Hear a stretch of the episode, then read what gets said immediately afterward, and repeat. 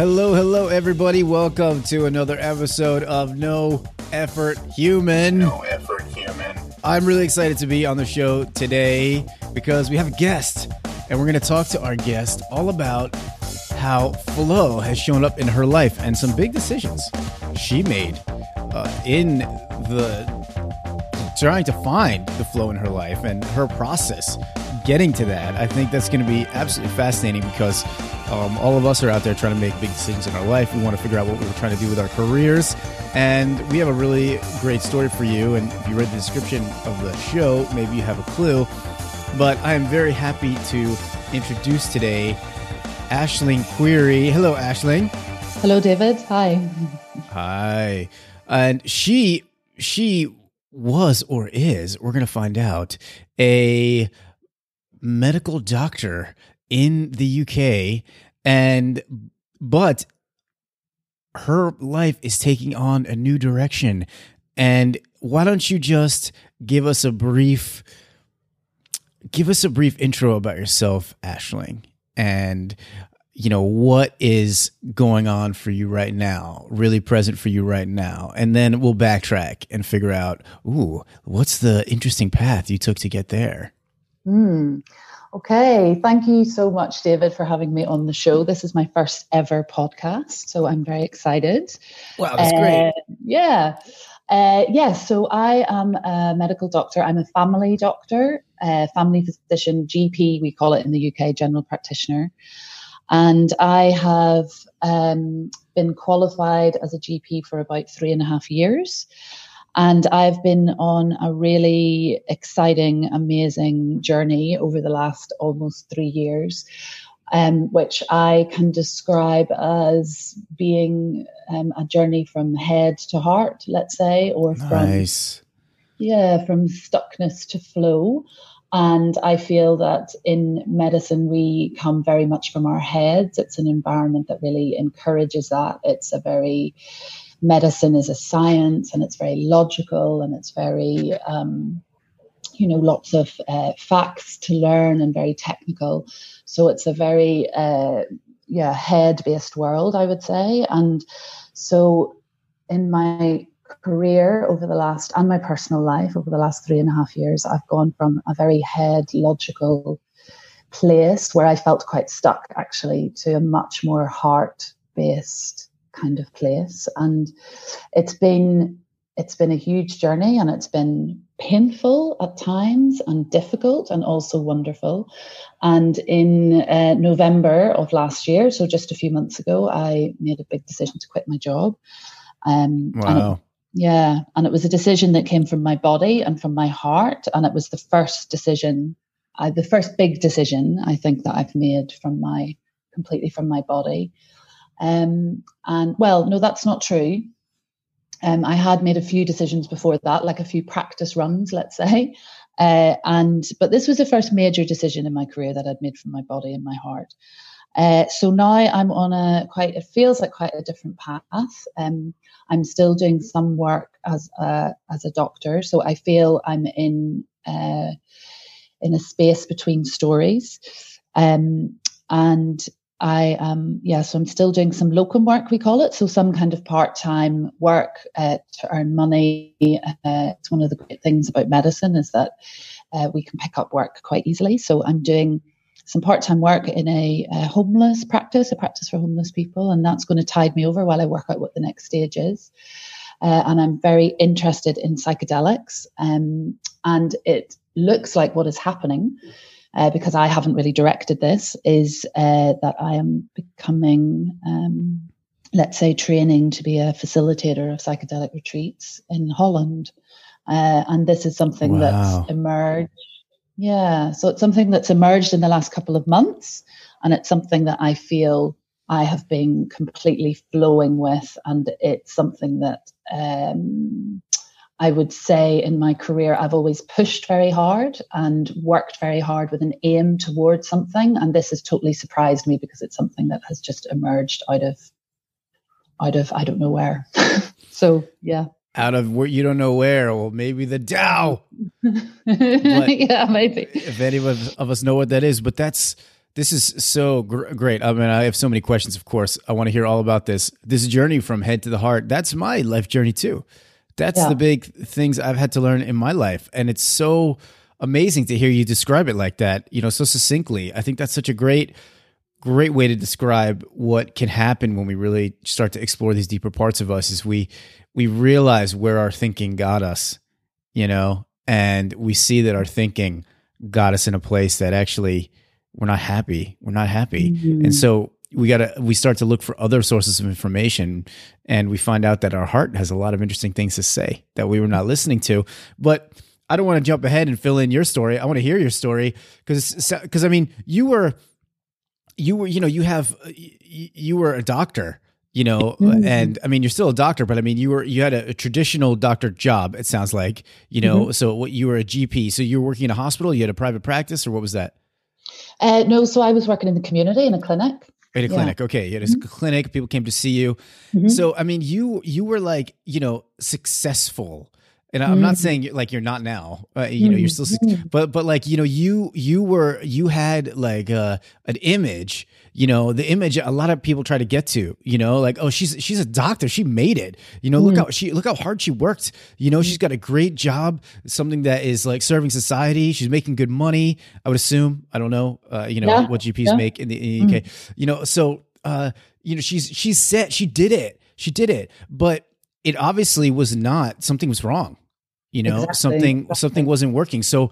can you can you go through like you know how did you start to you know you said you always push yourself you worked really hard so when yeah. you got that you know made it to that i'm a doctor now did it feel like the first of all this is my first question did it feel like the success you'd always been working toward uh, yes and no um, so i didn't go to medical school until i was 29 um, actually I, I, need to backtrack a little bit. That's not completely true. I went to your, i went to medical school when i was 19 um, and i i had a feeling when i was a teenager that i wanted to be a doctor and i got good grades in uh, in school and i um, I, I can say a little bit that I, I felt that I wasn't ready to go to medical school when I was a teenager. And I remember being brought into, really clearly been brought into the office by my parents and the careers teacher and saying, You've got good grades, you've got to go to medical school. So I did. And I, and I was, my kind of instinct was right. I wasn't ready. So I went for a year and then I left.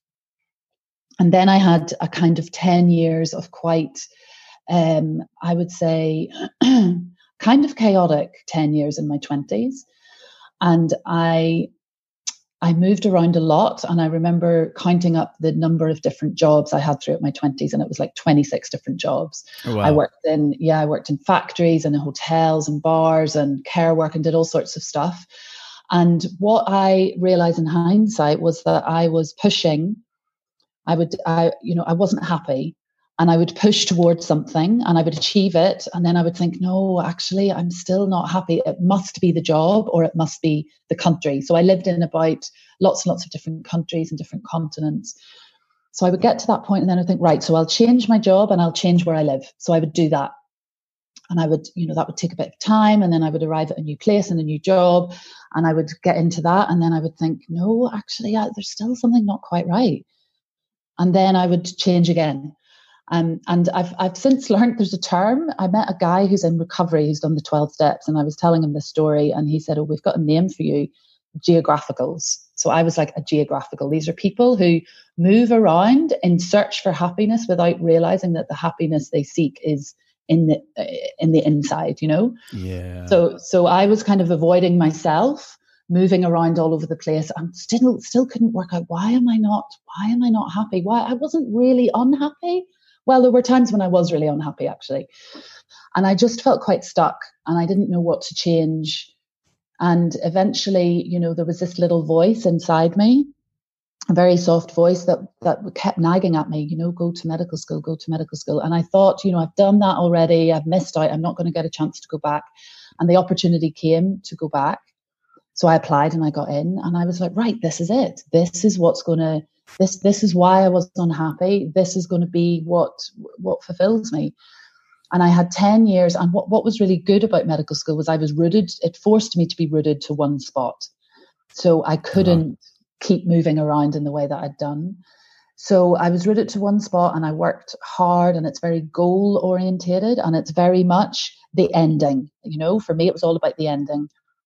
Once I finish this exam, once I get through this exam, once I do this hospital placement, you know, medicine is very, the training is very goal orientated. There's always a hurdle to get over and you know at some point in the future mm. so i jumped through all of these hurdles and i you know the end will be worth it and i worked hard and i pushed and i did all of that and then it was just over so it was three and a half years ago and i had done it and i'd qualified and like you said i became a gp which is a very you know i got a job in a very prestigious practice in the city where i live and I was earning good money and I had reached this, you know, the status of being a family doctor. And and I thought, brilliant. And you know, for the first month or so, I thought, great, this is it. first done month, it. Yeah. month or so. About, yeah, the first month or so. And then and then it came back. I was like, shit, I've still got this feeling of not being satisfied and not being happy. And I was convinced that staying in the same place and having this prestigious job that that that that would be it. And it wasn't. And i realized that the ending was not what i thought it was going to be.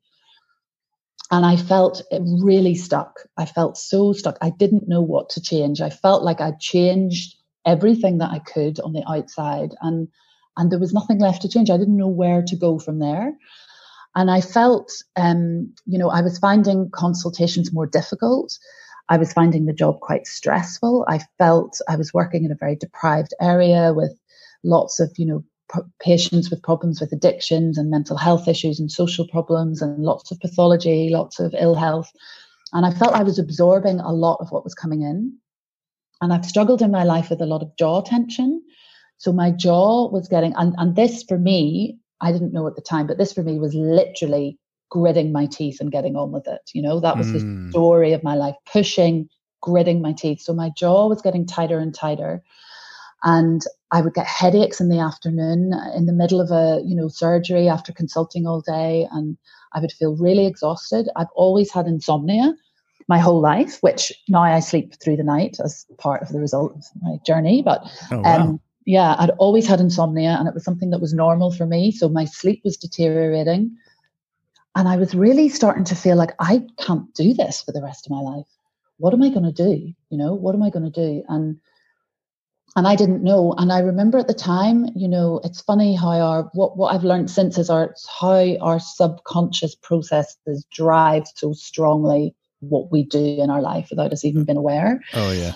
And one of my subconscious stories was, you know, I'm I'm alone, I'm on my own. I felt very disconnected from the world around me. I felt very isolated. Um, and that was part of the moving around as well, was trying to find some sense of belonging.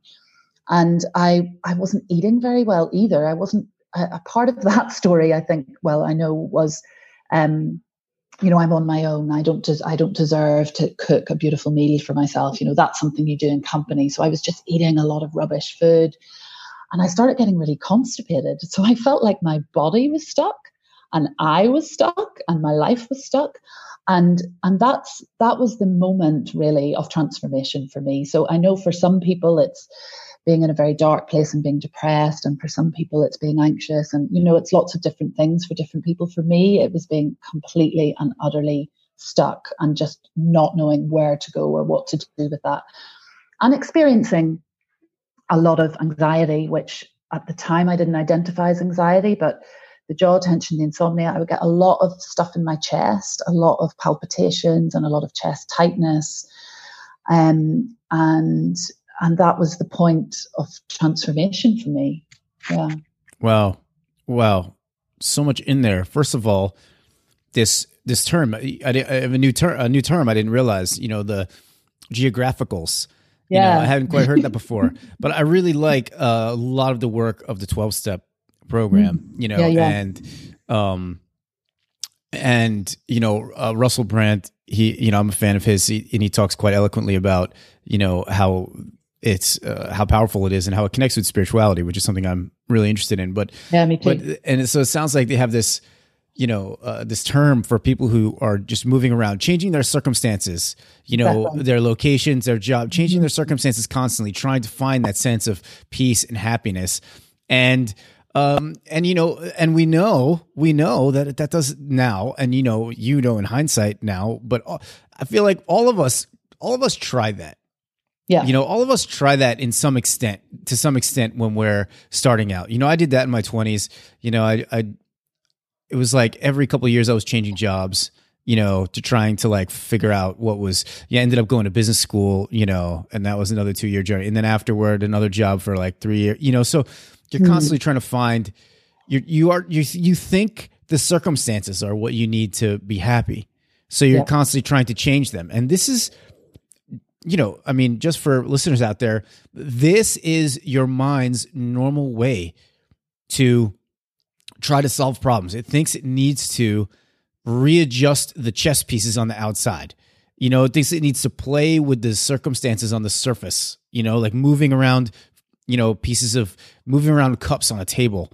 You know, that's what that's how it thinks it wants to solve problems. And and what you found for 10 years of that, mm. you hmm. found like this isn't helping me. And then you reconnected with a desire you had from earlier in your life. So I actually like that part a lot. You know, you you had a sense when you were a teenager, you know, you wanted to go to medical school, so you reconnected with that desire.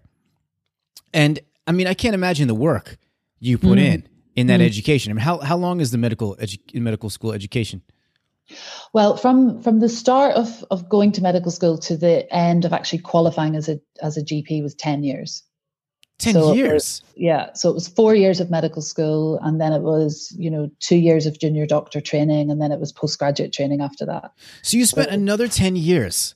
Yeah. You went to medical school at, at 29 and you spent yeah. another 10 years w- like working with a very specific goal and you were like no this is this is actually what is yeah. going to work out for me.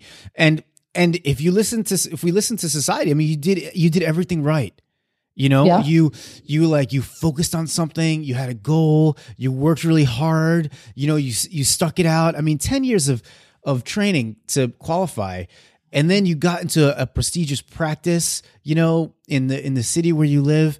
I mean, this is this is you you did what we're taught we're supposed to do. You know, after mm-hmm. your 10 years of searching all these outseas things outside yourself, then you spend 10 years doing what society tells us makes success and you got there and then it's very quickly you started to notice oh my god that uneasy feeling that lack of satisfaction and fulfillment it's still there and Absolutely, yeah and and you notice things in your body you yeah. know now at the at the time it sounds like you know the insomnia is normal for me you know the jaw tension maybe i've always suffered from that oh you know I'm, my digestive system is not working it's probably the food that I'm mm-hmm. eating, you know. Mm-hmm. But so so you know what was at because a lot of us a lot of us you know we we explain away physical symptoms like this from a very logical from a very rational perspective because our brain is trying to you know our brain is scared to go into our actual feelings and emotions to go underneath so mm-hmm. we often explain away physical symptoms i mean did you find your all right i'll have to edit that my whole my whole facility collapse. I just had I just had a, a furniture collapse in my in my situation. Maybe we won't edit it. Let's continue. I don't know how loud that was on the podcast.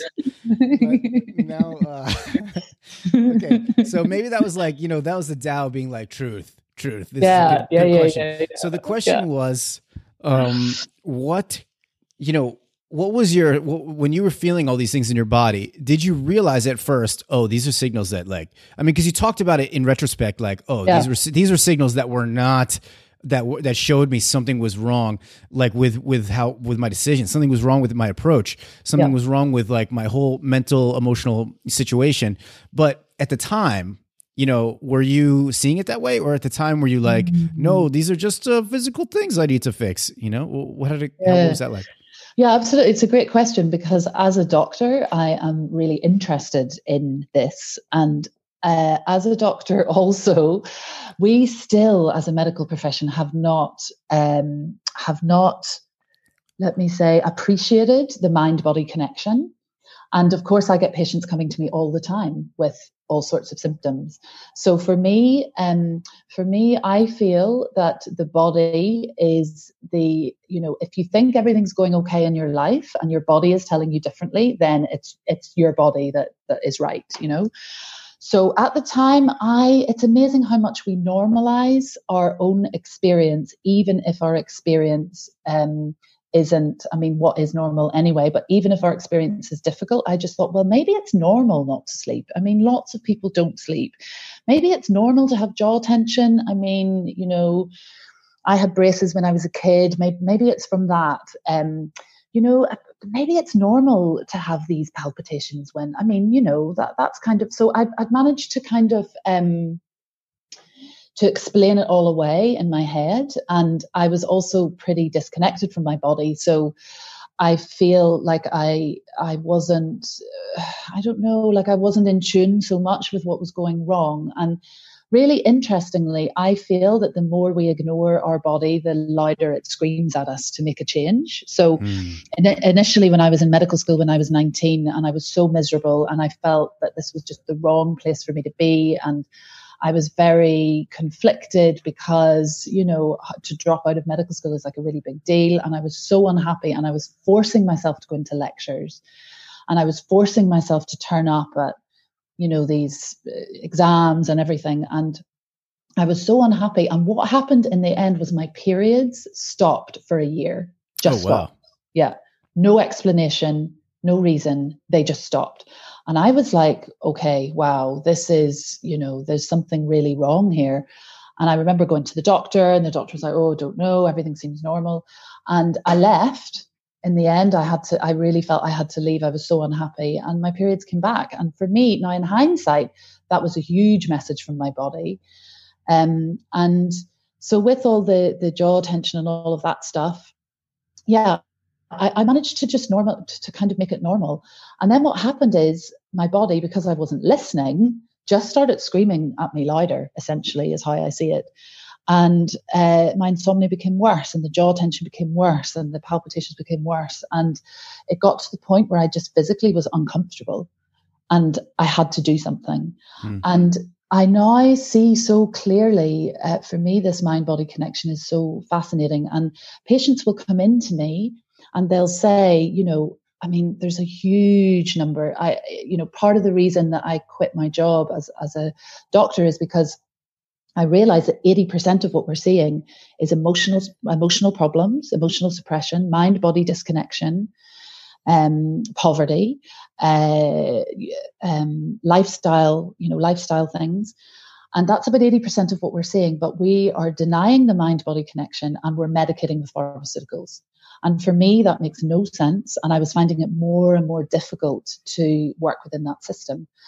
So lots of my patients come in with, um, you know, heartburn and tummy cramps and headaches and uh, all sort joint pain and like all sorts of things that has no official medical explanation. And then I'll ask them about their life and they'll tell me, well, I just lost my job or my son took his own life or, you know, my marriage is breaking up or this is happening and that is happening. And I say to them, wow, you're under a lot of stress. And they say to me, almost always, they say to me, oh, no, but I'm fine. In my head, I'm fine. And they haven't made that link. And I'll say to them, okay, consciously in your conscious mind, you feel you're fine. Your body disagrees. Your body is not fine. That's why you're here. And often there's a, there's a pause and they go, Well, what do you mean? And I'll repeat back their story to them and I'll say, All of this stuff is happening in your life. It's causing enormous stress. And you've told me all of this stuff is happening in your body. Do you think your body is trying to say something? Do you think your body's trying to communicate something? And slowly they start to get it. And this is something as doctors we don't get, you know? So I was a qualified doctor and my I was having all of this stuff in my body and I still wasn't able to make the link. And when I made the link was when I went on my so my kind of real awakening was when I, I went on a psychedelic retreat. And that for me was probably i mean there's lots of different ways for us to get to you know a, a, point of transformation and people use yoga and meditation and all sorts of things. For me i would have described myself as a scientist and an atheist. I was not spiritual. I, I had you know I, I was quite kind of almost frightened of spirituality. Now i have a spiritual practice so that's completely changed.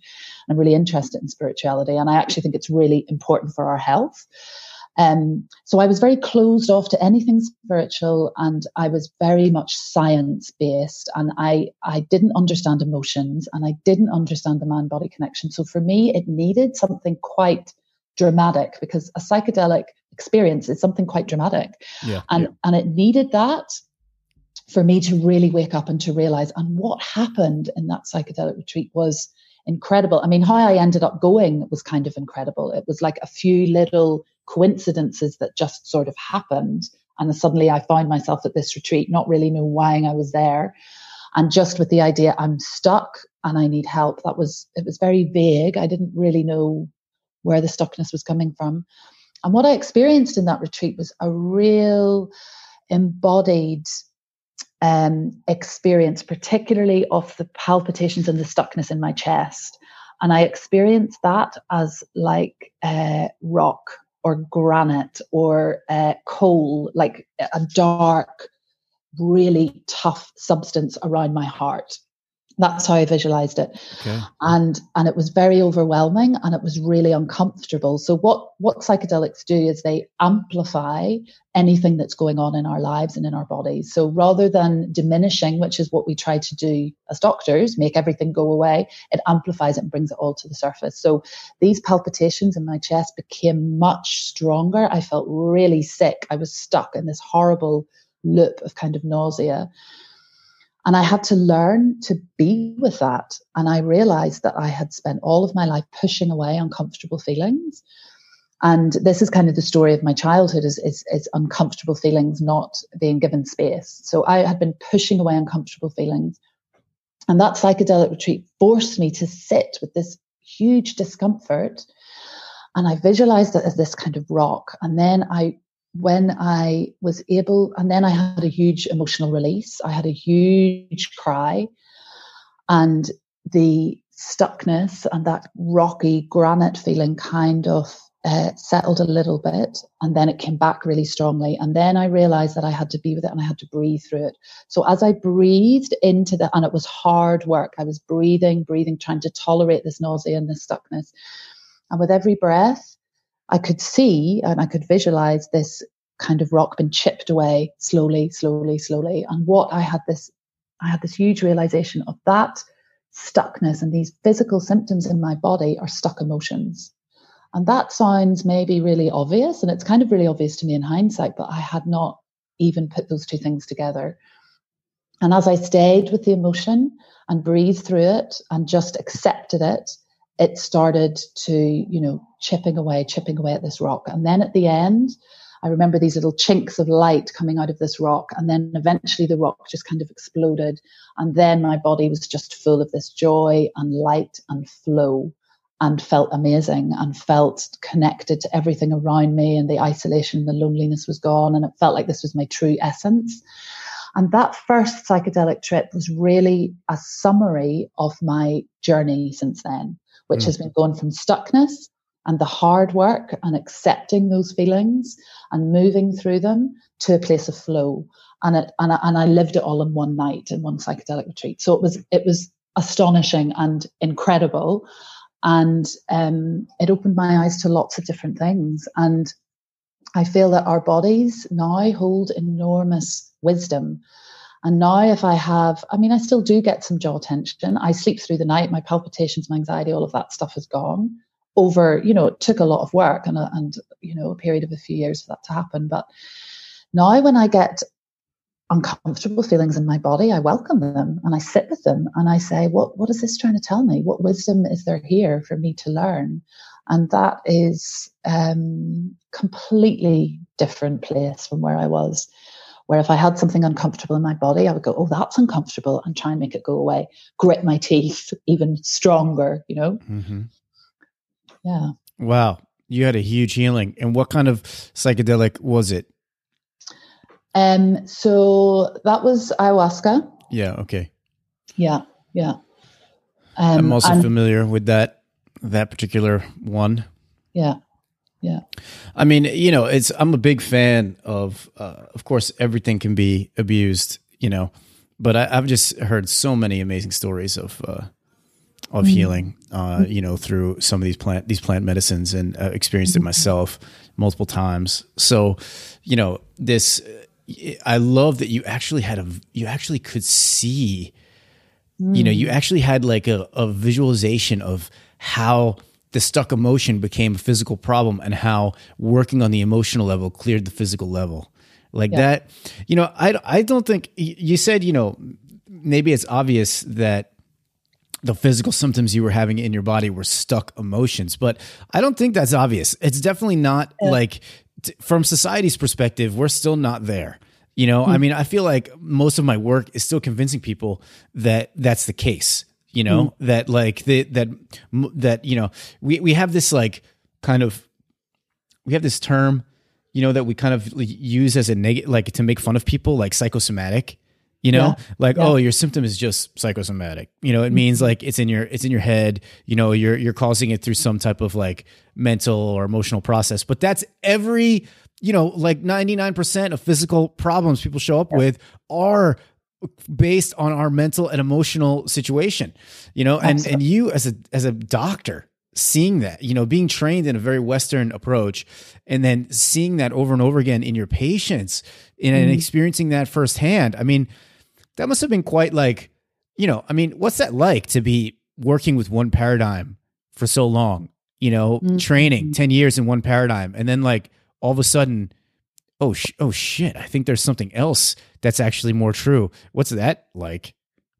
Yeah, I mean, it's, you know, it, it, it was a slow realization, uh, which made it easier mm. to to take on board. And I feel that because it was happening in my own life, it was like my own personal journey was mirroring what was going on in my work. So as I became more and more aware of my own emotions and how to heal those and how they were healing what was going on physically in my body, um, I was I was really experiencing this in a very personal way. Um, and then I was bringing that into my work, and I started talking much more to patients about their childhoods and about about their emotions and about the meaning of the, of what was going on in their bodies for them. And I saw extraordinary transformations without pharmaceuticals, like uh-huh. extraordinary. And because I had that, it was almost like this evidence. You know, patients would come back and they would say, "I started saying no." You know, that that's a big one that I see, especially amongst let's say middle aged yes. women in their 50s who are carers for elderly parents and also work full time and maybe have children or grandchildren that they're looking after. They have this huge burden on them from all sorts of areas in their life. And they can't say no. And that's something that's very common. And it's something that stems from us not feeling that we have value deep down, it's one of these unconscious patterns that we have so that we say yes to everything. We want approval and we want love. So we say yes to everything at the detriment to our own health. And these women come in and they have things like fibromyalgia, which is, you know, sort of all over body pain and difficulty sleeping. They'll have joint pain. They'll have chronic fatigue syndrome. They'll have migraines. They'll have gastritis. They'll, you know, it goes on and on and on. And they'll come in with all of these symptoms. They usually feel pretty low and you know i go through a quick process of ruling out something that's really kind of physical that i can do something about and almost always there isn't anything there. And then i'll say tell me about your life and they'll tell me about all the people that they're caring for and looking after. And then i'll say let me ask you something. How easy is it for you to say no? And almost always they'll say i've never said no in my life. Mm. and i'll ask them i'll say can you remember the last time you said no to anything? And they'll say no I oh, I say yes to everything because I feel guilty and because I feel ashamed and because you know, and we'll have a chat about that and then I send them away and I say what I want you to do is I want you to start saying no. And almost always say, I can't do that. That's too difficult for me. I'll feel guilty. I'll feel I'm letting people down. And I say, so practice. So you do it in little ways. Start saying no to milk in your tea or start saying no to you know, when somebody, I don't know, asks you for something small in a shop or like whatever it is in little areas of your life, start saying no. And then you can practice and it gets easier. And then you start saying no to bigger things. And then I had one woman who came back and she said, I did what you said. And I started saying no. And then one of the big things for her was she had a, a, friend who had some young children and she was very involved in looking after these children all the time and she didn't really want to. Her friend was having some difficulties in her life. And she said, and, my, and she said, Aisling, last week, my friend asked me to look after her children. And I said, no. And I hmm. said, and how, how did that feel? And she said, it felt terrifying and it felt liberating and it felt amazing. And I said, and how are your headaches? And she said, my headaches started to go away. And she and she continued to get better and she continued to flourish and she continued to say no and she came back to me and she shared these stories of saying no and i kind of celebrated that with her and you know it was a huge transformation so that was me in my new story of what i was doing with patients so what would i have done before i would have given her painkillers for her headache i would have given her something for her stomach i would have uh, maybe sent her to the pain clinic to get more painkillers or whatever it was, you know. But the root cause for her was this saying no and valuing herself.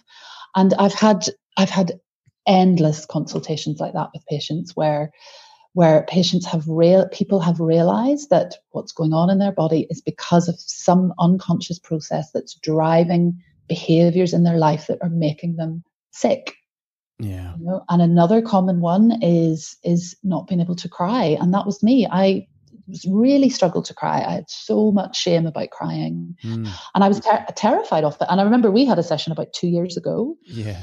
An emotional kind of, you know, coaching session. And that was extraordinary for me because I felt so uncomfortable doing that. And now that I, I mean, I cry now on a regular basis and I do your emotional kind of technique, which I love.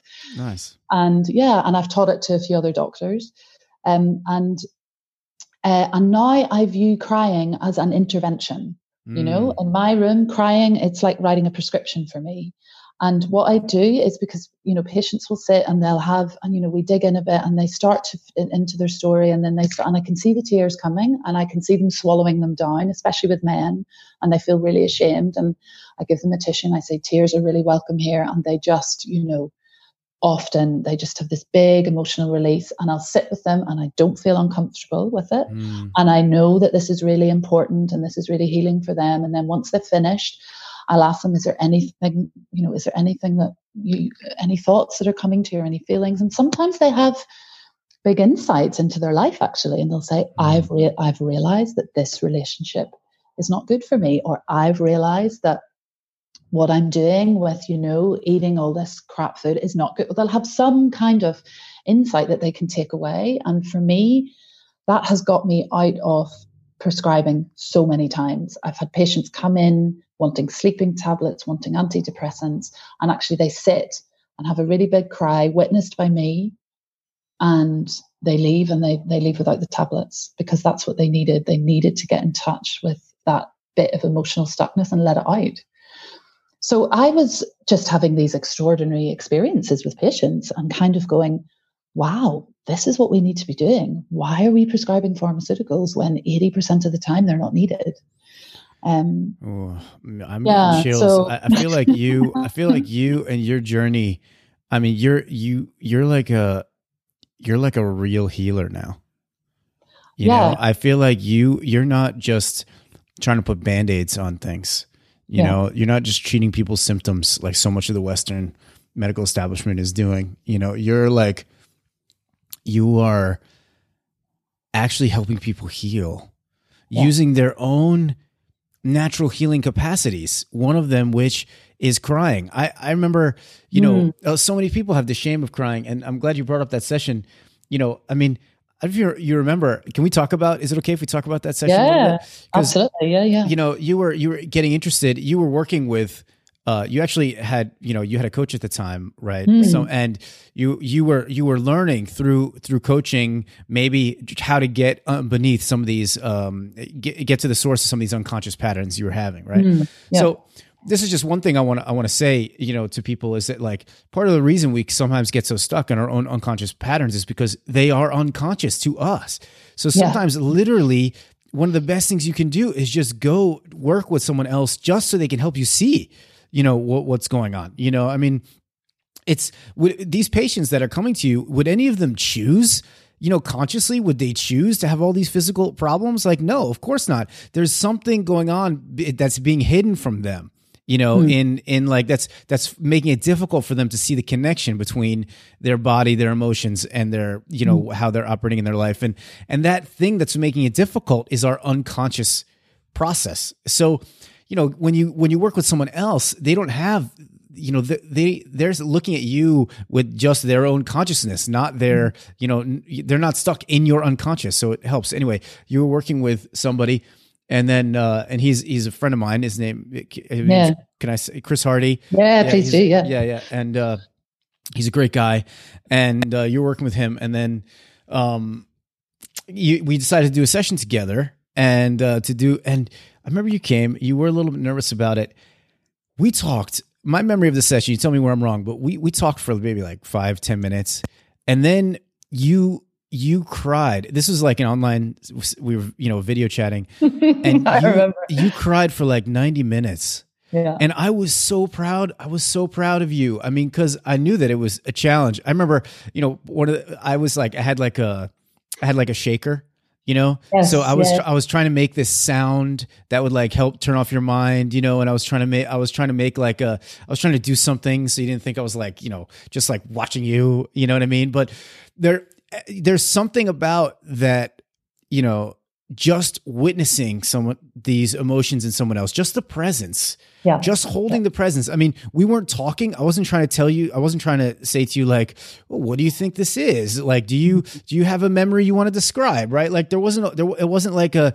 you know you, maybe how a traditional therapy session would look like. Right? You were mm-hmm. just you just needed to release these things. You know, I yeah. mean, that's my memory of it, and mm. and and you know, it's a, it was I was a little bit nervous because you know this was your first time doing that kind of thing you cried for like 90 minutes and then i was like you know i'm thinking like she's gonna just hate me like what you know like this is like this is like what do you know i have a session i just make make her cry for 90 minutes but then at the end you were like no i actually feel i actually feel quite good you're like that was my that was my memory but what was your memory of that because that actual process that actual time you spent doing that was a big healing moment and i would love other people to mm-hmm. hear what that's yeah. like from inside yeah, I mean, yeah. So I worked with Chris Hardy. I worked with him for two and a half years, and that was an incredible experience. I think he's a really gifted coach, and for me, that was huge in lots of ways. It was being on the other side of, uh, you know, like the doctor-patient relationship. I'm always the one kind of helping the other person, and to put myself into a position where I am asking for help uh, was a really, really big deal. And I, I, had to be very vulnerable, and that was hard. And Chris made that a lot easier. And then he, you know, I was doing some crying with him, but I felt like it was just coming out in little bits, you know, little squeeze, squeezing out a few bits of tears. And he put me in touch with you, and I had so much shame about crying. And it seems now like that is kind of extraordinary. I mean, I'll share with you maybe maybe after this, but when I when I um, first cried, I first cried in a consultation actually last week, and. Oh, wow. Yeah, and that's something that we're told like you absolutely must not do as a doctor. It's really unprofessional. And actually, I think mm. it was fine. But anyway, so now I can now I can cry. Now I cry all the time, and it's part of our body's natural healing process is to cry. It's letting out stress and tension, and it's really healing and it's really helpful. But at that time, it was I mean, I I can remember. I, I, I honestly I could have counted on one hand when I'd cried in my life. Mm. I remember when my grandfather died when I was fifteen, crying. But it was in my room at night under the covers. I couldn't show anybody that I was mm. crying. Mm. And that's my grandfather dying, you know, like I was ashamed to cry at that. And I remember my grandmother died 10 years ago and I had a few little tears then, and then I can remember a breakup of a relationship, and I had a cry then, and then maybe two other times in my entire life. You know, mm. it was such a shameful thing. So I think you made it very easy because you're just like, yeah, I remember you saying something like, "Oh, my job is to make people cry," and that was quite funny. and, and I and I think once I, do you know how it was? Was once I started, once the tears came, I remember you said, "Oh, look, you've cried, and the world hasn't ended," and that's kind of how it felt like if I cry, something's going to happen, like the world is going to end, or I'm going to be so full of shame that I'll not be able to, like, see anybody ever again. You know, yeah. it's an extra- shame is an extraordinarily powerful thing. Yeah. and I see it a lot in addictions because I work a lot with heroin users, and there's a huge amount of shame. And so I, I experienced that shame of not being able to cry, but it was almost like once the tears came, it was like my body was just like, oh, thank God, you know, and it just kept coming. And then I couldn't stop it. And then I was like, well, I'm kind of in the flow, so I might as well just, might as well just keep going. And my body kind of took over, you know, and, but now I have learned to kind of witness it for myself and to, do this emotional technique that you that I learned from you, which is you know I set the the timer for 15 minutes on my on my uh, phone and I do this breathing, this kind of deep abdominal breathing, and let whatever emotion comes. And I've really learned to separate my head from the emotions and mm. just let the emotions come and not question them. You know, it's probably too complicated for my mind to understand anyway. Just let it come and then it goes and it needed to come out and that's it and it's mm. like and it's really um it's really yeah it's so powerful and it's so important and it's something that we don't learn as doctors it's something that we're terrified of and when you talked about me now being a healer i feel like i am now more of a healer and i learned a lot about healing i went to peru oh, last wow. year. Okay. Yeah, so I went to Peru for three weeks and I went to the Temple of the Way of Light, which is a uh, plant medicine healing center in the middle of the Amazon.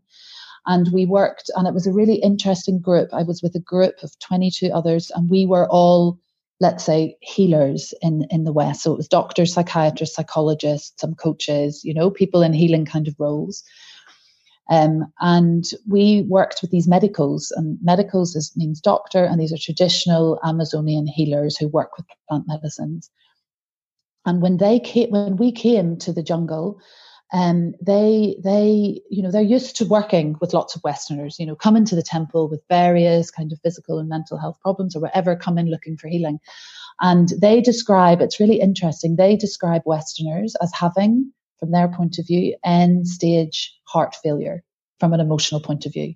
Hmm. They say, Westerners, you come and you've got end stage heart failure, and we see it and we think, oh my God, you're all suffering emotionally so much. And when we came, when our group came, they said, well, these are the healers. They're coming. So they're going to have much less emotional trauma and difficulty because in their culture, in the jungle, medicos are the most healed people because they do a lot of their own work. They have yeah. to heal themselves before they can heal others, you know? Yeah. So so when we came, they thought, oh, well, these people are going to be much easier to work with. They're going to have much lower levels of cysto, they called it in, in Spanish, cysto.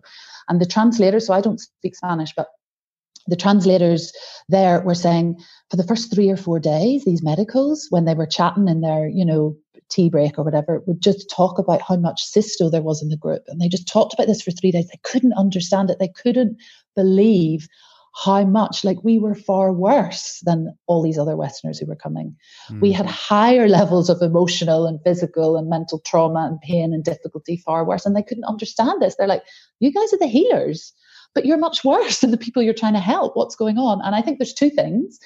I think one is that we are attracted to the healing kind of professions because we have some of our own wounds and some of our own trauma. And that's fine because that can make us understand more and be more empathetic and everything. But the second thing is, is that we absorb a lot of stuff from our patients and we have, and crucially, I guess the third thing is that we don't have any way to process what we see and what and the pain that we deal with in our work because we're not taught that. And we're taught literally to grit our teeth and get on with it. Mm. and um, i learned and, and i really thought about that and i feel so strongly that to be a healer versus being a doctor to be a healer we have to look at ourselves and we have to do our own personal work and we have to do our own healing. So three or four years ago, I was coming, I, I would have been a competent doctor. I'd passed all my exams. I was in a good practice. I came at everything from a very logical point of view, but I hadn't looked at anything myself. So I was a mm. doctor. And it was when I started coaching with Chris and started going into my own feelings and my own pain that I became a healer. It was in that process that I became a healer. And I really feel strongly that our weakness and I, I, you know i want to say that medicine is extraordinary. You know my dad has had two kidney transplants. I was born by emergency cesarean section because i was an obstructed labor. I was stuck. That's kind of another story. That's where my stuckness came from but you, you came um, in with the I came in with the to work on. Yeah. yeah. exactly. So I wouldn't be here and my dad wouldn't be here if it wasn't for the medical model. So it is extraordinary. It is a wonderful model, but we are not willing to go into these painful places within ourselves. And that means that we are unable to really heal. That mm. is my that is my my opinion. Yeah. Mm, mm. Yeah, this is so so you you went to Peru and they were saying that f- from their perspective westerners have are on like end stage emotional heart failure because yeah. because we yeah. are so bad at or we just don't not bad we just don't make it a priority we don't understand mm. how important it is to work on a deep level with our own emotions from a health perspective so we are so we're just you know building up to to heart failure yeah, absolutely, absolutely. And I feel like I think there's other things going on. I mean, if you live in a tribe in the jungle with all of your family around you and a, a, more simple life, you're going to be healthier. You know, you move a lot more, you don't have lots of screens. Like there's lots of other reasons, but I feel that we've got ourselves into a position, and I see it all the time in work. So much, so much ill health and pain comes from social isolation. Um, and I feel we've got ourselves into a position where we value material things and where we value, um, you know, financial security and where we value technology and logic and, um, and you know creating a society where we're wealthy and comfortable and all of that stuff. And we have lost in that process and you know there's a lot of that stuff that's okay there's nothing wrong with it but there's in that process we've lost so much of coming from our hearts. So we have we've prioritized our heads over our hearts hugely and i was completely caught up in that. Yeah. and i have seen it you know i can only speak for my own profession but i've seen it how transformational it is when i come from the heart first of all and my head is still really important in my job. You know, I still need to have that logical process of looking at symptoms and coming up with diagnoses, but I'm led by my heart. And that is the huge difference. So my head has its place, but it doesn't take over. And mm. I come from a heart based place. And that is what I think that we need as as doctors. And one, I mean, one example, you know, I was with some some friends recently. Uh, really interesting, actually, how how these things kind of work out. But I was with some anaesthetist friends at the weekend. Some what friends? Sorry. Uh, anaesthetists. So okay, these are okay. they, they do anaesthetics, so they're Got very it. much deep in the medical model of, um, you know, very technical kind of medicine. So it's a very different kind of medicine from what I do. But they were talking about somebody in their work who has now been off for one year because of the death of a patient.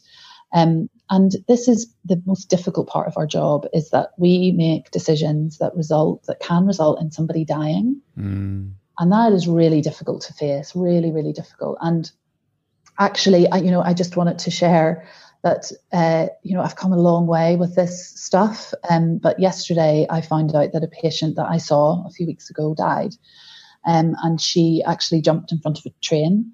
Um, I was oh, the last yeah, I was the last person to see her alive. I saw her four days before she died, and it was it was just one consultation. And I remember the consultation so well. She it, it felt like a good consultation. We had plenty of time. I wasn't rushed. She didn't appear distressed. Um, and I, I don't know, you know, I don't know what was going on. Anyway, so she died, and I felt, you know, I heard that yesterday and I felt, wow, oh my goodness. And of course, I feel it's natural. You know, I ran back in my head through the consultation. I went back, looked at the notes. Is there anything I could have said differently? And I wasn't sure. Maybe there is. I mean, I don't know.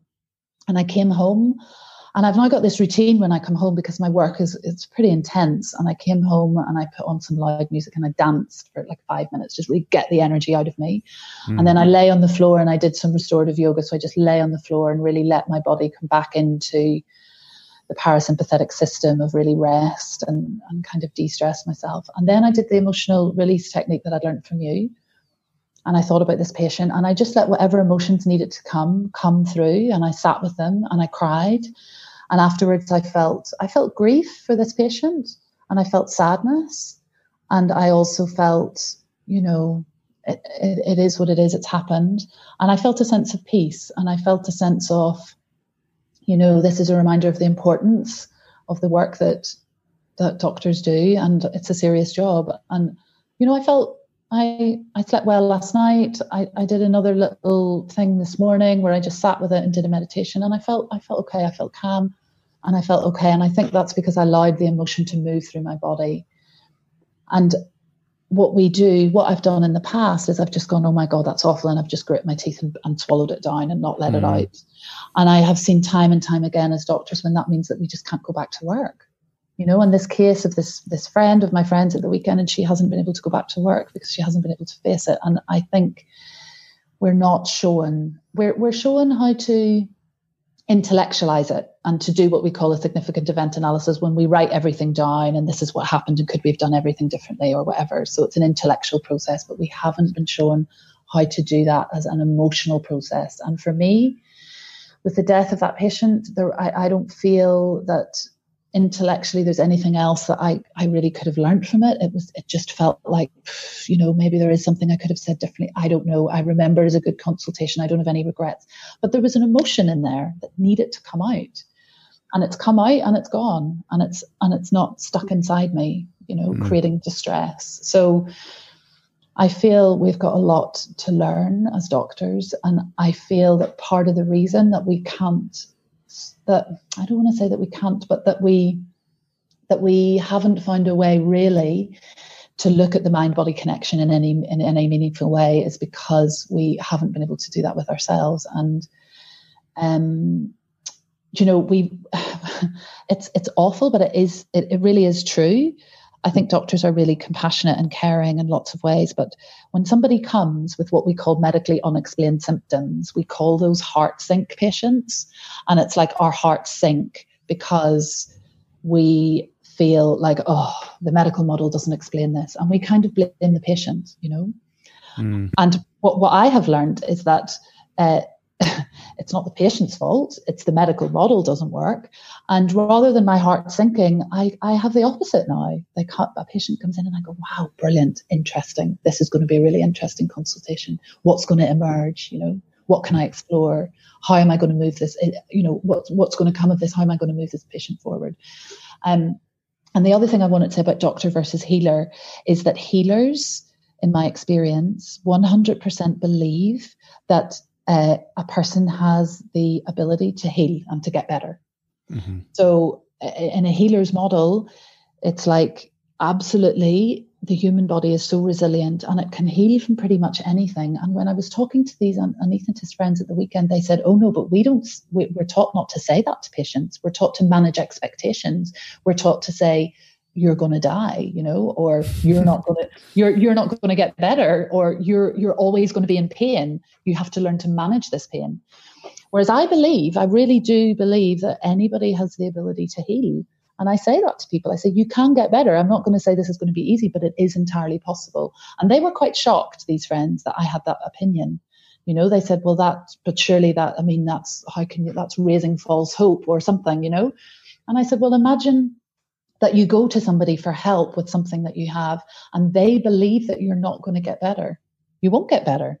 I mean you just won't. If yeah. this per- if this person who's the expert and the healer doesn't believe that you can get better then you won't. So that's the other huge difference between healers and doctors i think is healers absolutely have faith in the in the ability of humans to heal. And and doctors are a lot more pessimistic than that. So, yeah. Um, and I have seen patients transform. You know, when they've come to me and they've said, "Everybody has told me that I'm not going to get better," and I say to them, "Well, I don't believe that. I think that you can," and it works.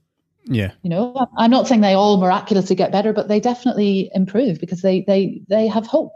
You know, and they believe that wow, somebody has faith in me, and someone believes that I can it's so, there's just so many things that are just uh, so crazy about this. Some of it's making me angry, and some of it is just making me like just you know shocked. But I mean, you know, I mean, uh, uh I'm I'm well familiar with uh, one view of the medical profession. I mean, my my father is mm. uh, you know a doctor was a doctor before he retired his whole you know his whole career. You know, grew I grew up hearing a lot of those stories. You know, I went even went to work with him a couple times. You know what I mean? Like, so mm. I knew what he was. You know what it was from from you know my view of him and how he talks about you know disease, disease, you know illnesses I've had and everything. And it's just crazy to me that emotions are obviously so fundamental to the human experience, but they are so not discussed in hmm. ter- in in terms of health in the West. You know, it's starting to change. It's starting to change. Fortunately, with all the you know in the UK, you know, mental health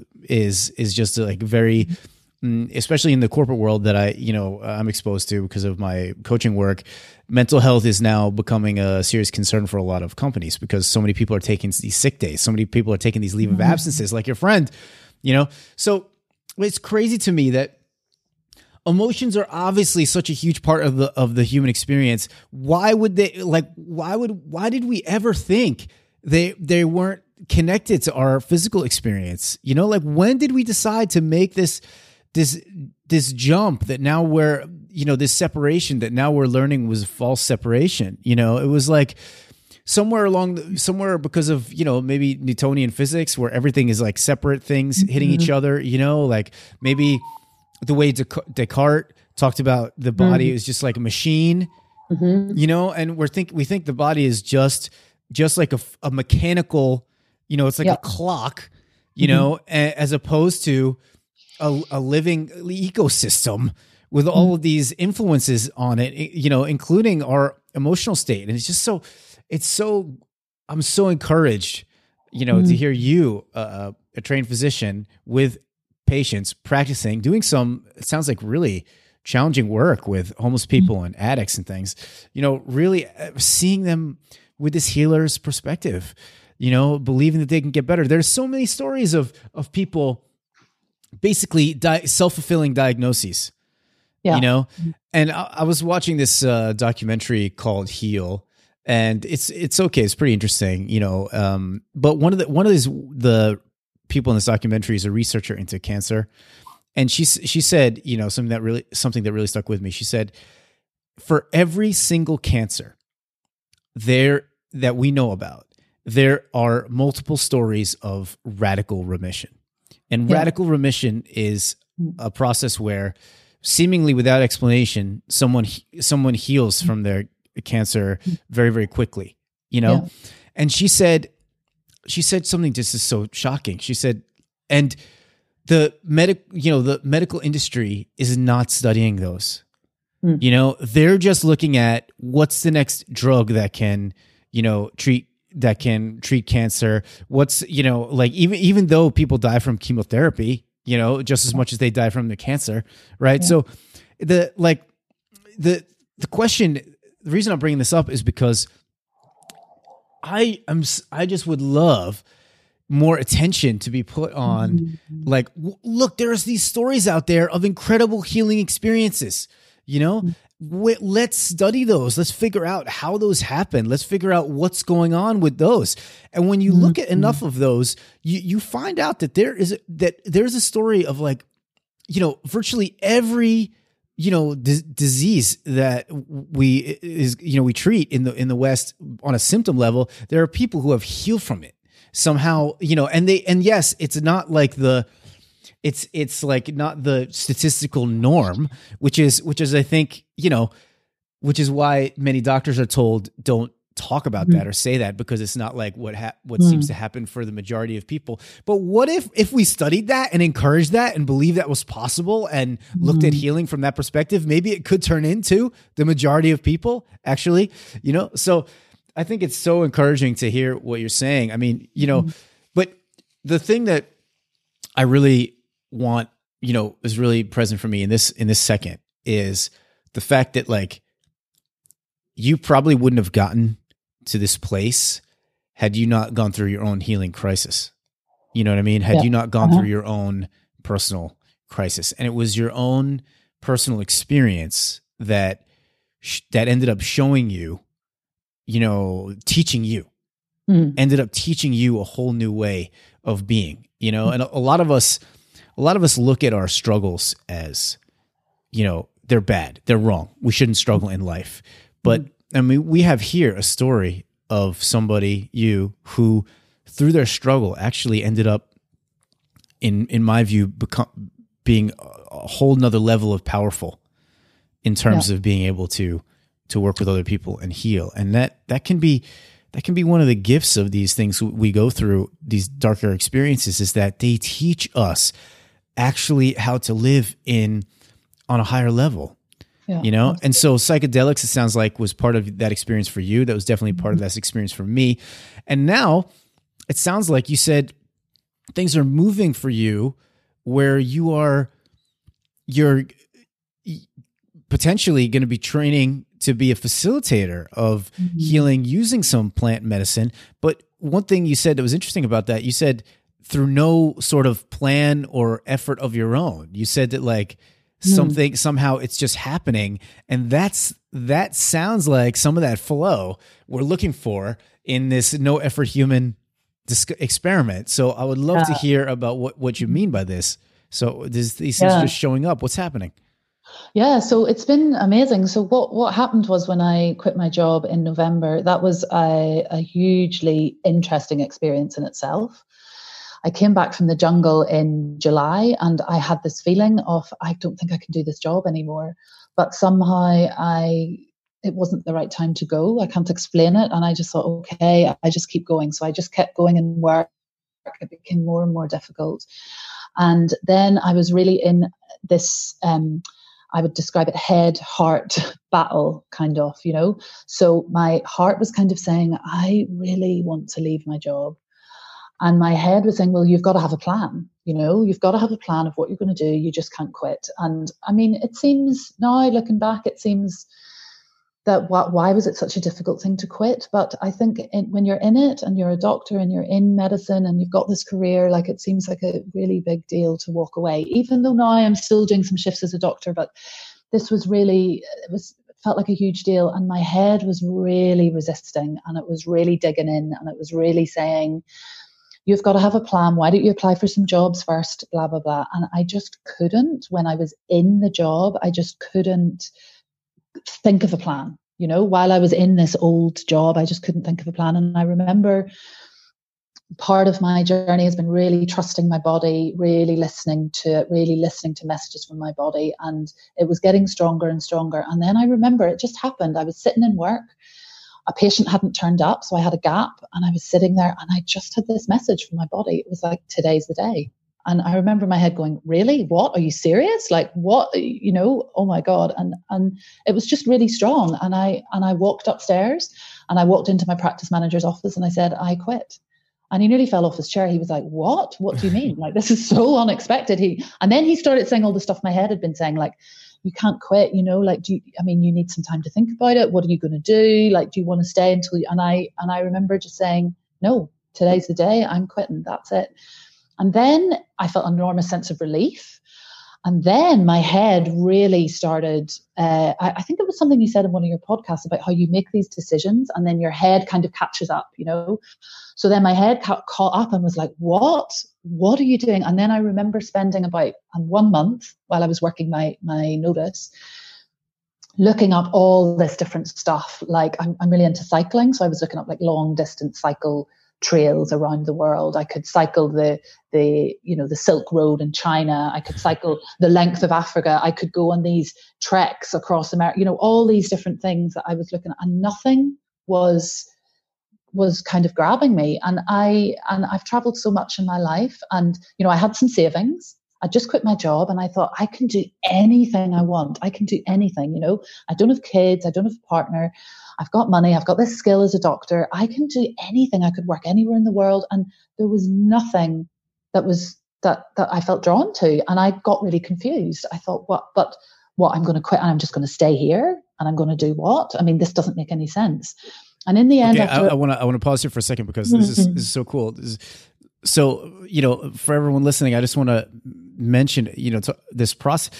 You know, this is one of the things that happens to you when you start doing work with your own emotions more deeply. Emotional processing mm-hmm. is you get more sensitive to the messages mm-hmm. you're getting on the inside because you you're you're taking time every day to actually feel what's going on the inside. And once you work through a lot of your your pain, you'll start to f- hear your actual true voice.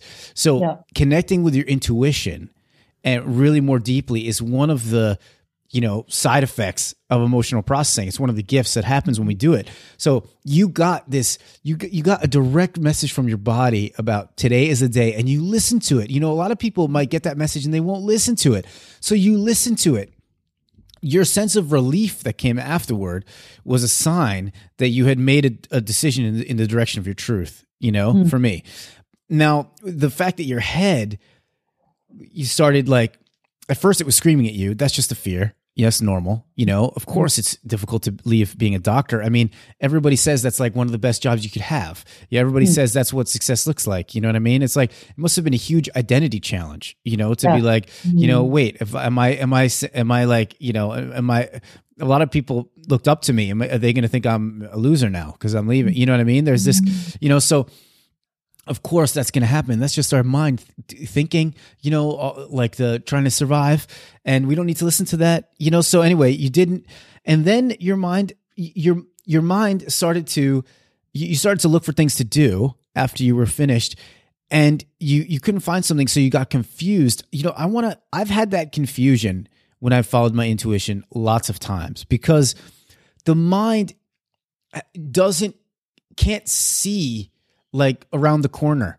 You know, so our mind thinks I must have the answer right now for why I'm doing this. But your heart is which is connected to the universe knows like there's we're making space for the next thing to show up. We're yeah. we're where you don't need to know the answer right now mind you know like there's something coming you can't see it yet there's something coming so just relax enjoy the moment like that's you know that's my mind rarely does that but that's what my heart is saying you know mm-hmm. and then and and watch what shows up because something yeah. really cool is going to show up so anyway i just wanted to yeah. you know i mean like this is such a cool process you're describing and i want to make it really clear for other people out there because this process is available to, to everybody so yeah so continue so you were confused yeah, so that's, so that's absolutely you. true yeah that's absolutely true like my mind just couldn't work it out because it didn't know what was coming so this is now we're now into december in Scotland, which is kind of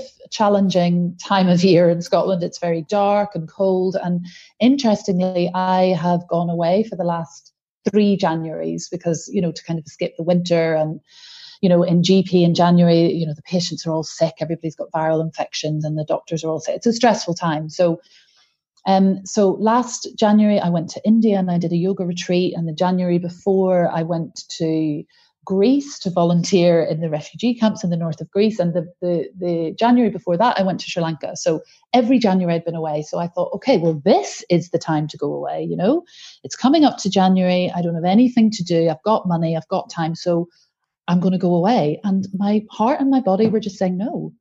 And it was, yeah, it was really confusing. And then after a real kind of battle for a couple of weeks, I, I just accepted it. And I thought, right, I don't know what's going on here but I'm just going to have to go with it. So December, I yeah, December I did very little. I went and visited some family and friends, and people were saying, "What are you going to do? What are you going to do?" And I was like, "Well, I don't know. I'm going to stay in Scotland in the winter." People were like, "Really? Why don't you go away? Why don't you go somewhere sunny?" And I was like, "I don't know. My body's telling me to stay. I don't know. I'm going with it."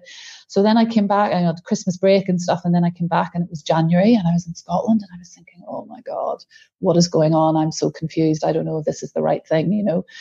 And I just had the most beautiful extraordinary January of doing a little. I was only working like just doing a bit of shift work, like 10 hours a week. I was meditating, doing yoga, running, eating really good food, getting massages, kind of connecting with friends, and just had this really restorative, uh, kind of healing experience of really doing very little, going inwards and just trusting and trusting this process and not knowing what was happening. And I kind of really let go and I really just relaxed into this. I don't know why I'm here. I don't know what, what is going on. I don't know why I'm, I'm, I'm just, I'm just trusting it. And then somebody who I had met, I'd had a brief meeting with about three months before that I had kind of, you know, uh, not I wouldn't say forgotten about, but you know, it was a short meeting that I'd had three months before with this um, uh, doctor around retirement age uh, in the city where I live, and he uh, got in touch and he said, "Do you want to come to this meeting?" And I said, "Yeah, sure, okay." And I turned up at this meeting, and it's you know a group of health professionals who are interested in psychedelics, and you know he started talking about running retreats and who's interested in this and we we sat in this meeting and we did a short meditation at the start and we shared about our experiences and it felt really good and I'd not met these people before, but I really connected with them and it felt like a really um, yeah, just felt I felt really comfortable. I felt, yeah, these are these are people I want to get to know better get, get to get to know better. And since then, with really no effort on, on my part, we've now arranged a number of retreats in Holland. Um, I'm going to uh, a conference in April um, to learn about psychedelics and about facilitation. Uh, I've just started a course, an online course called Compassionate Inquiry, which is about uh, inquiring into ourselves and about therapy and about doing deeper work with ourselves and with groups.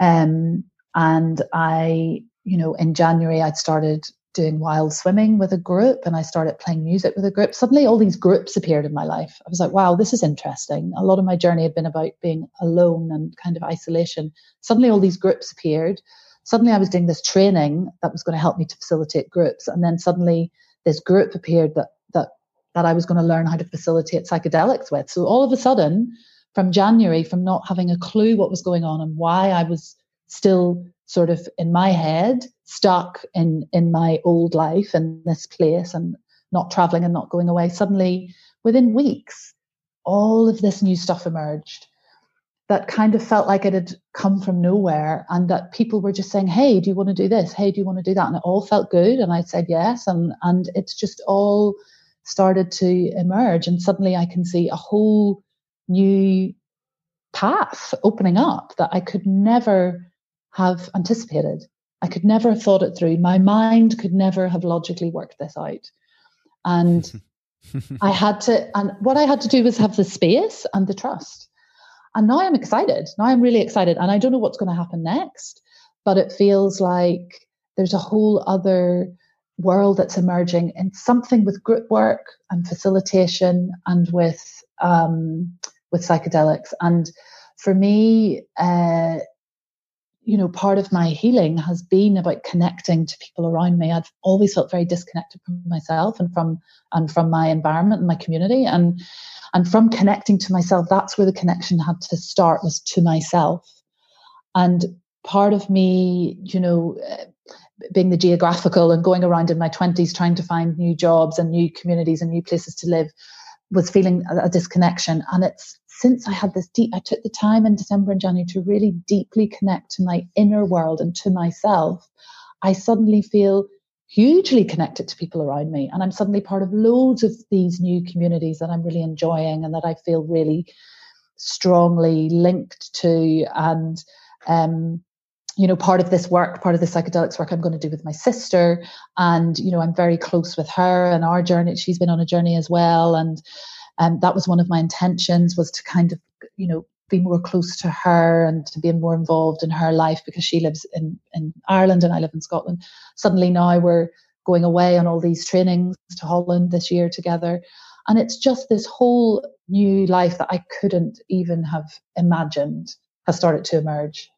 And it feels like out of nowhere. And I'm just floating along with it. And and and it fe- and it's this flow that I just never thought was possible actually. And I I was reading a book this week by someone called A.H. Almas. He's like a spiritual teacher. I don't know if you've heard of him. He's amazing. But he something jumped out at me in that, and it, it talked about the difference between being passive and being active. Because I think this is something in flow that people think, oh well, I just lie. Because this is what I used to think.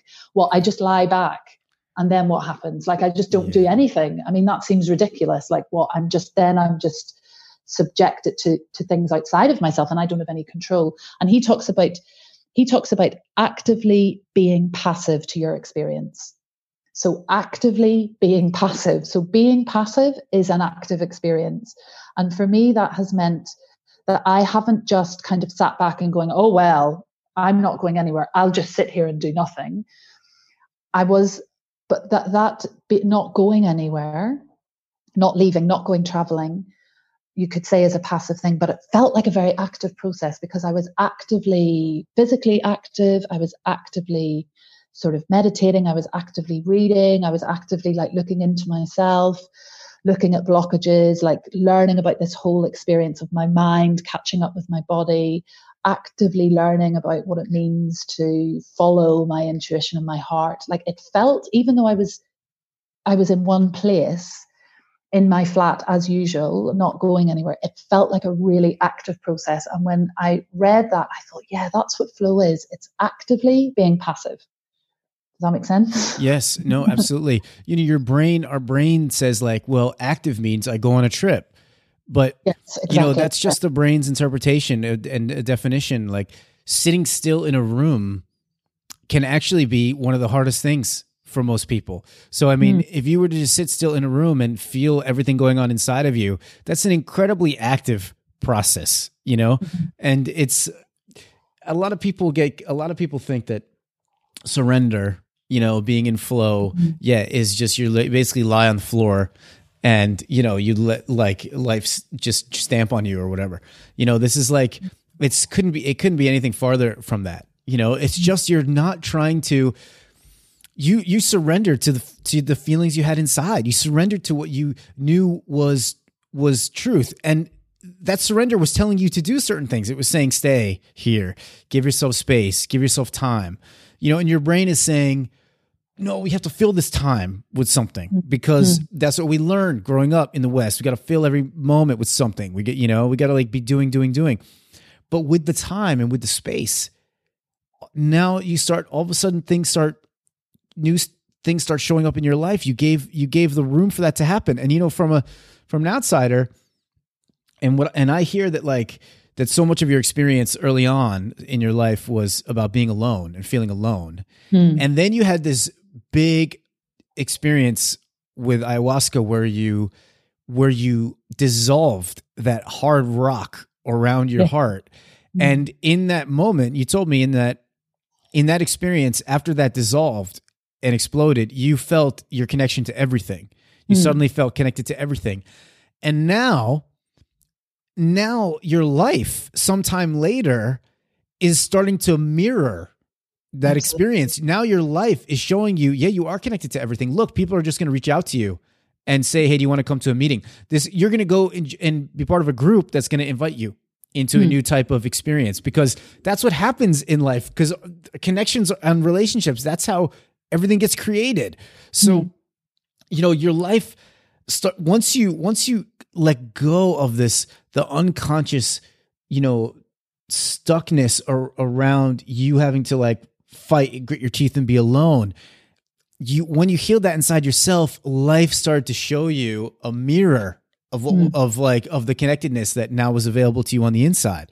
You know, this this is one one way to look at it from my perspective. I don't know if you see see it similarly. Yeah, absolutely. I mean, I I've got this lovely example that just made me laugh about uh, about trying to and this for me. So for me, I've really moved from my old story of stuckness to this new story of flow. And when I look back at how I was when I was stuck, and how I made decisions. It just it's so funny. So I I remember about when I first moved to this area, I was trying to find a yoga class so I was trying to find a yoga class that, you know, the kind of yoga that I would enjoy, that was at the, the time when I was free and that, you know, was convenient to where I live. And I remember making the decision, which is how I always used to try and make decisions. So I wrote down, I mean, I'm in quite an urban area and there's about five or six or maybe seven or eight different places that do yoga in this area. So I wrote down all of these places and I looked up all of the websites and I wrote down all the days of the week across the top and I wrote down all the classes under each and I looked at all the times and then I looked at my timetable and then I tried to figure out which class when, da da da da da. And it didn't really work because it was too complicated and I would go to one class and then actually that didn't quite work. And then I would try another one and then the times would change or my my schedule would change or whatever.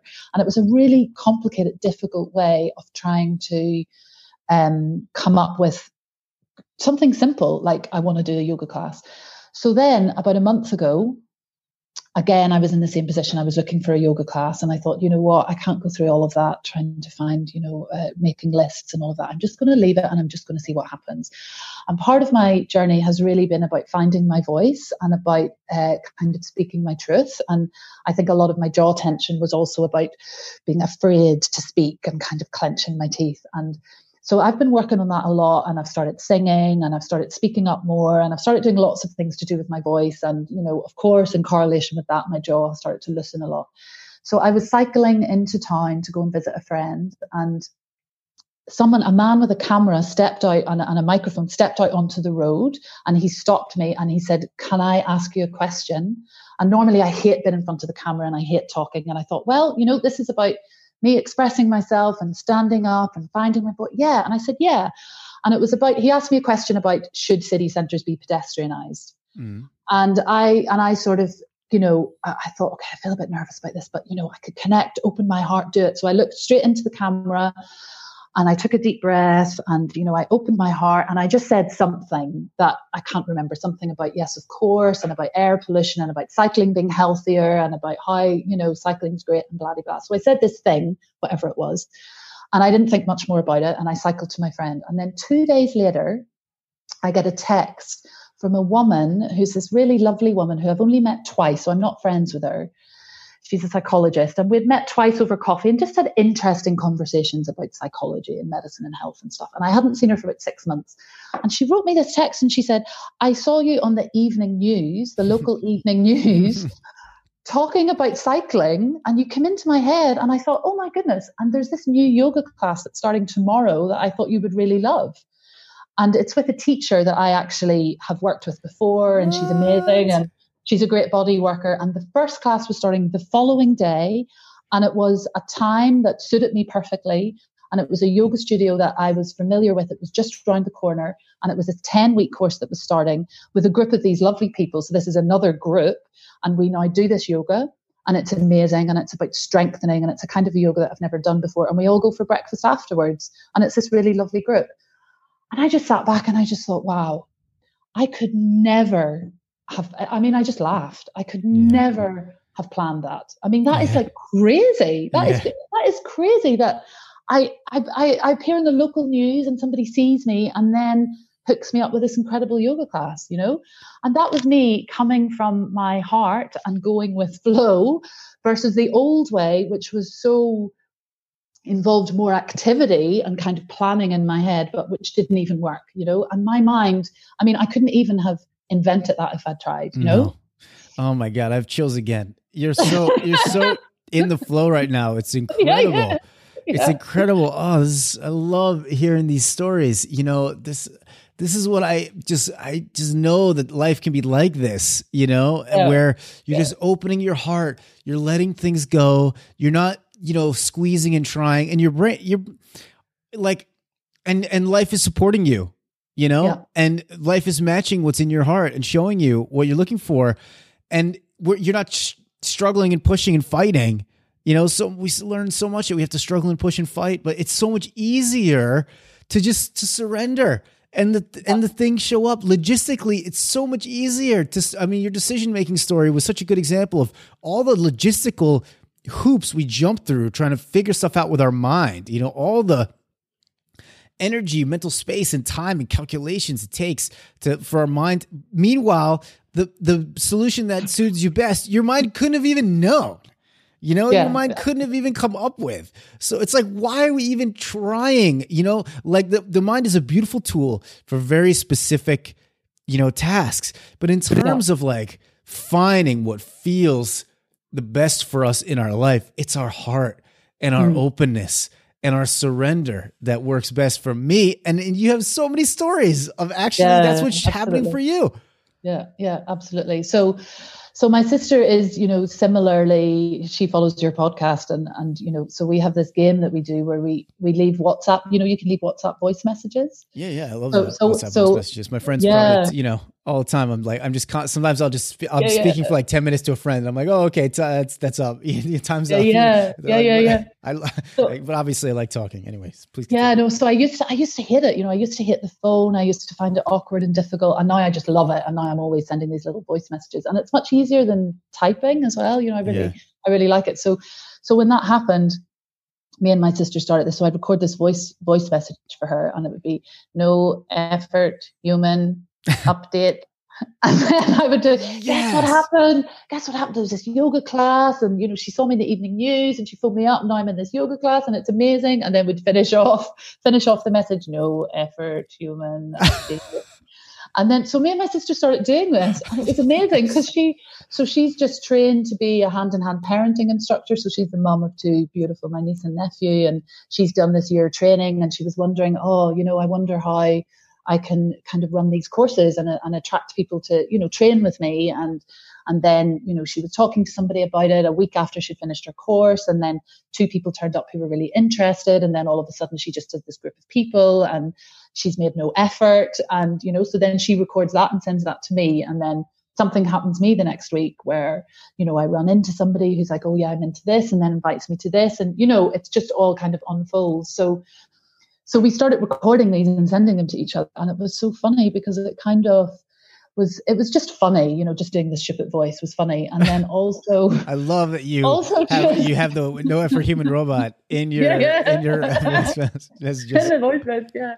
And then we would, you know, it was like when you notice these little things that happen and it feels easy, it almost reinforces the flow because then yes. you think, oh yeah, I'm in flow. And then what I find is when something feels really clunky and difficult and like I'm starting to push, I just back off and I go, do you know what? I'm not I, am not doing that. It doesn't that doesn't feel like a good way to do things. Mm. So it me it means that I follow. I guess it's a reinforcing. It's it's like I don't know. There's a thing in medicine, confirmation bias. So there's probably a bit of confirmation bias where you follow what confirms that you, what yeah. you're doing. Yeah. So I'm kind of following flow, and then that that kind of confirms. Oh yeah, I'm in a state of flow, and then I flow more and then it then it feeds in you know you've got this like kind of virtuous cycle this yes. loop that's uh, you know self-fulfilling whatever and then um you know and then if something and then i head down a, a, path and suddenly that feels really stuck and that feels like oh and that feels like i'm really starting to have to figure things out with my head and i think no that's no that that's not that doesn't feel right so it means that for me, the experience is like maybe going down little cul-de-sacs and getting stuck and going, oh, that's okay, and just coming out and then and then floating off again in, in the right direction. And I think before I'd say, let's say in my stuck in my old life when I would make decisions, I would make a decision and then I would push. And mm-hmm. no matter what mm-hmm. Got in the way, I would just force and push and push and push. And it was a very kind of black and white way of doing things. It was like, I'm going to do this, even if it feels wrong, even if it feels difficult actually difficult was good because difficult means that you're really trying and that you're really having to make effort and that's brilliant and but it would be so exhausting and yes and and this way feels more like a kind of a, a leaning into things and i lean into something and oh that feels a bit sticky and a bit no that doesn't feel very good. Okay let me lean away from that and let me lean into this. Oh this seems easy. This is flowing. Right let me go in that direction. So it's not so again that's an active process because it's not just sitting back waiting for stuff to happen. It's actively exploring, for me anyway, it's actively exploring different avenues. But if those avenues feel like like stuck like it's being stuck in a ditch or you know like it's it's it's a lot of effort then okay fine i'm not going to go that way so it's still trying out things but it's just being much more flexible about what i pursue if it doesn't feel right then i don't do it yeah, yeah. this is this is beautiful this is beautiful. Uh, that that virtuous loop, you know that that's something that's like an absolutely useful tool because we we are, we're in our unconscious loops anyway. Like we we can be in a very unconscious negative loop anyway. You know where we don't believe something can happen, and or we you know a confirmation bias works. You know in all of us, it's like you think someone's a jerk, and then you know they they say 100 they say 10 things one of them was kind of jerky and that's the one your brain remembers you know yeah. and then your brain yeah. says oh see that person's a jerk yeah but you just mm-hmm. ignored nine things they said. You just remembered the one thing that confirmed what you already thought about it. So we have these going on all the time for our for our limiting beliefs you know the things that make us feel shitty.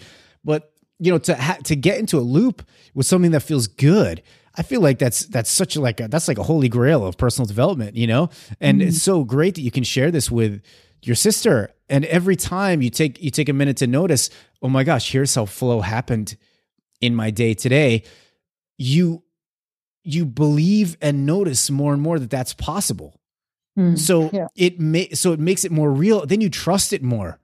Then you're able to be then you're able to be it more and then it's going to show up for you more and more and more. So i really i think that's a that's an amazing practice. I mean one of the you know it reminds me kind of like a gratitude practice Yeah. And having a gratitude practice where every day you write down or say out loud three things you're really grateful for and you actually feel that gratitude inside of you. You know, that's one of the few things that positive psychology has shown actually uh, increases someone's happiness pretty quickly over time. You know, having a Mm-hmm. consistent gratitude practice. I feel like this practice you have with your sister is just a great tip for people. You know, find somebody that you can you can have a discussion with about you know here's how thing here's something in my, in my day that actually f- just flowed perfectly without effort.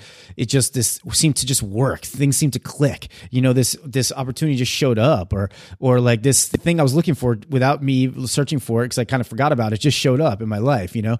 So this kind of that's a great a great tip and i love that you guys share that. And of course my one of my favorite parts is that the no effort human robot is involved because yeah.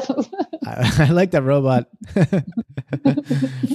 I, I I'm so inspired by this story and by everything you're doing. I mean, the work that you're doing is so important. People are coming to you for help, you know, because of these physical issues, and you're looking deeper. You're not willing to, you know, take the traditional explanation, you know, Western explanation. You're actually what what where's the healing route on this? And now you're getting de- you're getting more and more deeper into that work with uh, this going toward being a facilitator with psychedelics in Holland where you know some of these psychedelics are are actually they're actually because they're legal there they're being studied. We're learning how how useful they can be for certain situations for certain people. So i mean i i hope you know I hope you're going to write a book about all this. I mean, you have so much to teach people from your direct experience. You talk about it so eloquently and fluently. You know, I mean, I feel like I feel like you know I'm out of a job. I'm done. You know, let's just like I should just refer people to you now. You know, when they come, I don't. Can people can people find you? Like, do you have a website yet where you know you're? No. No. Okay. All right. Well, you guys, everybody out there, I know the people listening to this are gonna be like, I want to work with this person. So you're gonna have to wait you know and next time when um Aisling gets her you know her website set up and uh she's taking clients she's she's hosting her retreats and everything i'm gonna have her back on the show. And great. you, and then uh, you can tell everybody where to find you and you can tell everybody give us the update on how the flow you know happened since since today. Yeah? Exactly a no human effort update. Um, yes yeah so i you know i feel like well thank you so much. What you said is really kind. I feel part of what i'm is bubbling in my head is that i do want to stay in the medical profession because i feel the medical profession needs people like me. Yes. Um and i and, but i also feel that i'm finding it really difficult to be in this system that doesn't acknowledge emotions and mind body connection or, or doesn't certainly acknowledge it anywhere near enough. And part of what i've thought in the last while is that you know i if i'm going to stay what i'd love to do is set up my own practice my own medical practice. Um, and rather than saying to people okay you know here's some here's some medication for your problem you know i would love to say okay book in with david next week and you do an emotional processing you know process. You learn how to do that and that's how you move emotions through your body you know or go and see this body worker who will help you you know find these areas of not these knots and tension and release that or you know go and see this therapist who can talk to you about your childhood and, and where these unconscious patterns are coming from. So you know i would love to have a medical practice that has different that uses different modalities than the ones that we currently use. And some of the same you know i'm not throwing out the whole medical model but we'll explore different you know ways of working to help people shift stuff in their life and in their so that's that's something on the horizon. So who knows if that will happen. If it if it does happen it will be no effort. So yes. Yes. Well i think that's so so needed and so beautiful. And Yeah. and you know but i'm not going to tell you like yeah you can totally do it. Go go go. Crush your goals. You know i'm not going to tell you that. I'm going to I i think it's so perfect that you are you know it's out there. This is what Exactly. feels this feels good. Let's Yeah. see if it moves to that let's see Yeah, what exactly. happens. And if it if it happens through that natural organic flow movement you know that it's it's perfect. You know that it's going to be the right thing. So i think i think yeah, i'm just i'm so happy to hear everything you told me today. I mean this is like one of the best you know i think this is possibly the most important episode that i've done so far. Thank you so much Aisling for joining me. I i mean uh you know i can't wait to have you on again to tell people where they can find you uh, when you start, you know, offering this work. Um, well, whatever happens, you know, whatever happens, you just got to mm. come again and give us the update. And I want to come to one of your retreats when you start doing yeah, it. You know, yeah, try this definitely. out. Yeah, next yeah. year. Start Great. next year. Great. Thank you so much, David. yeah. Well, that's it, everybody. I hope you enjoyed that. That was that was uh, amazing. I feel like my whole day, week, maybe month, maybe year is going to be different after having that conversation. So, uh, you know, stay in touch with uh, No Effort Human to get the updates on Aisling later. You can find me at davidpapa.live to get more of this content. And you can uh, support this by subscribing and getting more in touch with my work.